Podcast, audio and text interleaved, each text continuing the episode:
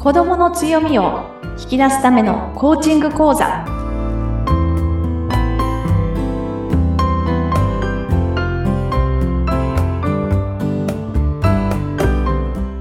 こんにちは。子供の強みを引き出すラーニングサクセスコーチの本堂勝子です。インタビュアーの高須幸子です。勝子さん今回もよろしくお願いいたします。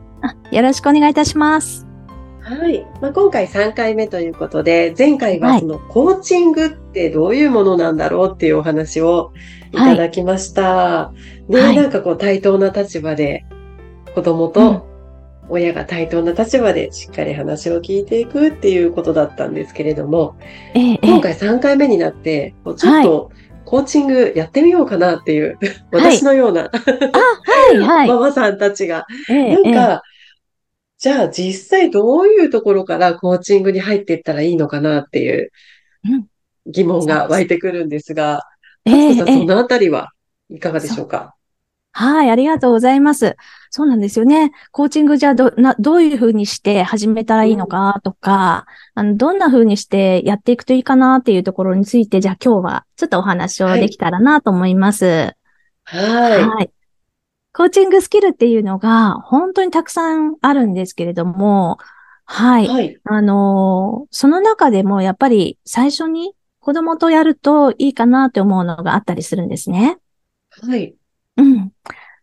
えっと、例えばですね、聞くこととか、どうやって質問するかとか、はい、あとはどうやって、まあ、あの、承認していく、承本人っていうのはね、ちょっと硬い言葉にも聞こえますけど、どうやって相手の話を受け止めるかっていうところになるんですけども、そのあたりについて、うん、今日お話ができたらなと思います。はい。まあ、まず、まずはその一番最初に出てきた聞くっていう部分ですかね。そうですね。はい。私の子供もよく、ママママ聞いて聞いてっていうのがあるんですけれども、実際世の中のママたちはいろんなことに追われていて、そうですね。ゆっくりお話を聞くっていうのが、私もなかなかできないんですけれども、やっぱり聞くっていうのは、ええ、そう聞き方にもポイントがあるんですかね？そうですね。本当にあの、うん、おっしゃってくださったように、本当聞くっていうのは、あの、意識せずに聞いてることって本当に多かったりとかしますよね。はい。もうたまに聞いてるって、あの、指摘されたりします。ありますよね。あの、はい、そうですよね。特にお子さんとかね、聞いてほしい、聞いてほしいと思ってるけど、うん、ママこっち向いてとかね。うん、ママ本当に聞いてるのとかね。本当にあの家でね、お忙しく皆さんされてらっしゃると思うんですよね。子育てしながらね。いろんな家事をしながら。そういう中でも全部は聞けないと思いつつも、ちょっとね、はい、聞き方、姿勢を変えるとっていうところで子供も、あの、あ、聞いてもらってるっていう感覚、それを味わうっていうのが大切なので、うん、ぜひね、あの、今日聞いていらっしゃ、この番組を聞いていらっしゃる方にも、ぜひね、その辺を試してみもらったらいいかなと思っております。そうですね。こう、皆さん、こう何か、こう、言能用事をしながら、帰ってきた子供たちの話を聞くっていうシーンが、もう我が家でもすごくあるんですけれども、じゃあ実際そこはちょっと手を止めて、そうですね。子供の顔を見て、あ、そうですね。何どうしたの？っていうふうに話を聞くっていうところなんでしょうか。はい、もう本当そうですね。あの、うん、手を止めて、なかなかできないことなんですけども、ちょっと意識するって先ほど、はい、あの、お伝えしたんですが、聞くっていうものにも3つの違いがあるんですね。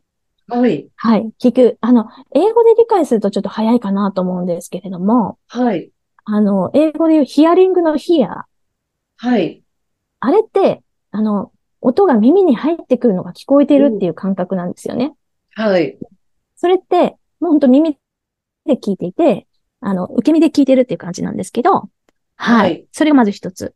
で、二つ目が聞くというので、あの、質問する方のアスクとかクエスチョンっていうような言い方をしますけれども、自分で、はい、自分の聞きたいことをどんどん聞いていく。うん、うん、例えば、今日学校どうだった？とかね。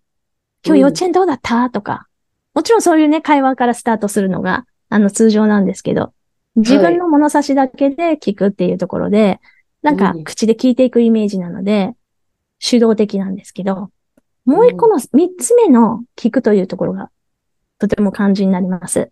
はい。で、三つ目が、あの、 listen って、よくリスニングですね。はい。うん。はい。相手に軸を置いて、相手を、の話を心で聞くっていうところで、共感性を持って聞くっていうところなんですね。子供の話を共感して聞く。例えばですが、はい、あ、この子、今、こうしてほしいと思ってるんだなとか、うん。大人もそうなんですけど、相手が何を話してるかっていう時に、どんなことを伝えたいと思って話してるのかなとかっていう意識を持って、ちょっと聞いてみるとか、うん。それが大切になってきます。うん。で、うん。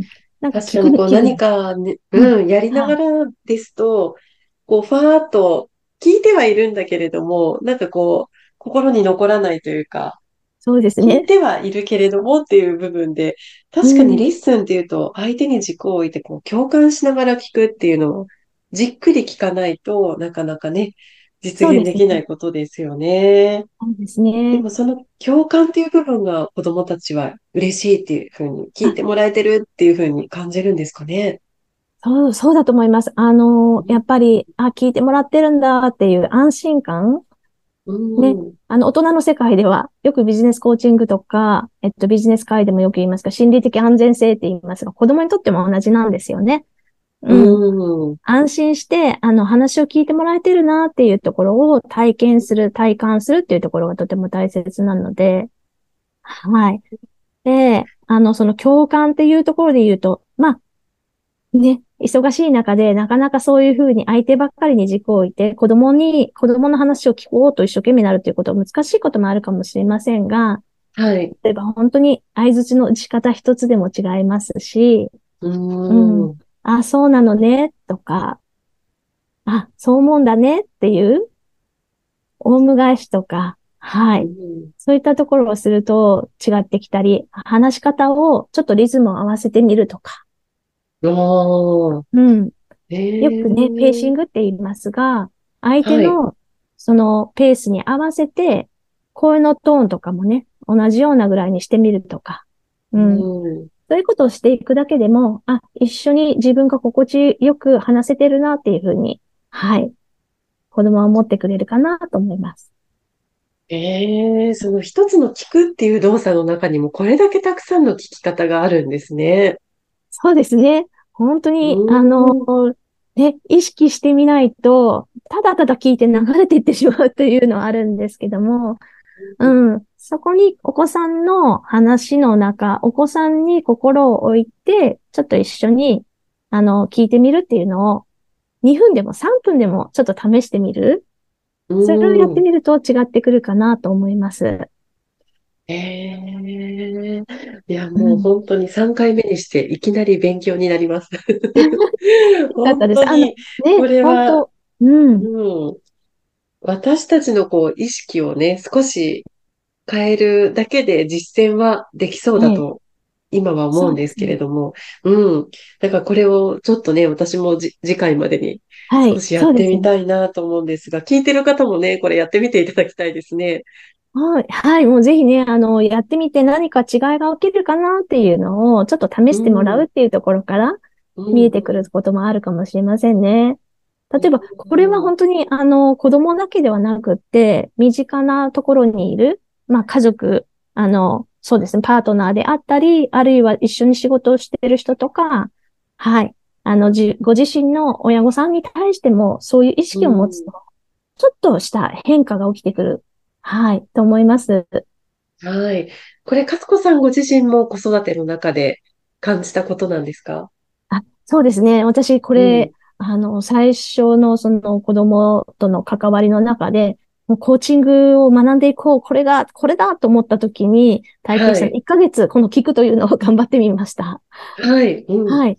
1ヶ月頑張ってみて、まあちょっとその姿勢で何が起きるんだろうなっていうような思いもあったんですけども、やってみると、やっぱりね、あの子供自身が外で、幼稚園での、はい、姿が違ってきてるっていうのを聞いたときに、あ、すごい、やっぱり効果があるんだと思いましたね。うん。外でじゃあ、勝子さんのお子さんも聞くっていうことができるようになってるっていうことですか？そうです、そうです。あの、先生の話をね、聞けるようになったっていうところとか、はい、あのー、ありますし、やっぱりそれって、私たちもそうなんですよね。あの、話聞いてもらいたいですもんね。そうですね。うんうん。話を聞いていただける人の、その、あ、この人、話を聞くの上手だなって思う人が、どういうふうな、うん、あの、感じで聞いてるかなっていうのをちょっとね、観察してみるのも、もしかするとそこから学びもあるかもしれませんね。いや、じゃあ今回ちょっとね、次回までにこの聞くっていう部分を少し意識をね、してみて、はい、私もやってみたいと思います。はい。ぜひ一緒にやっていきましょう。はい。はい、さあ、このポッドキャストの説明欄、勝子さんの会社のホームページのご案内が掲載されています。そちらもぜひご覧ください。それでは今回のお話、ここまでとなります。勝子さんどうもありがとうございました。はい、ありがとうございました。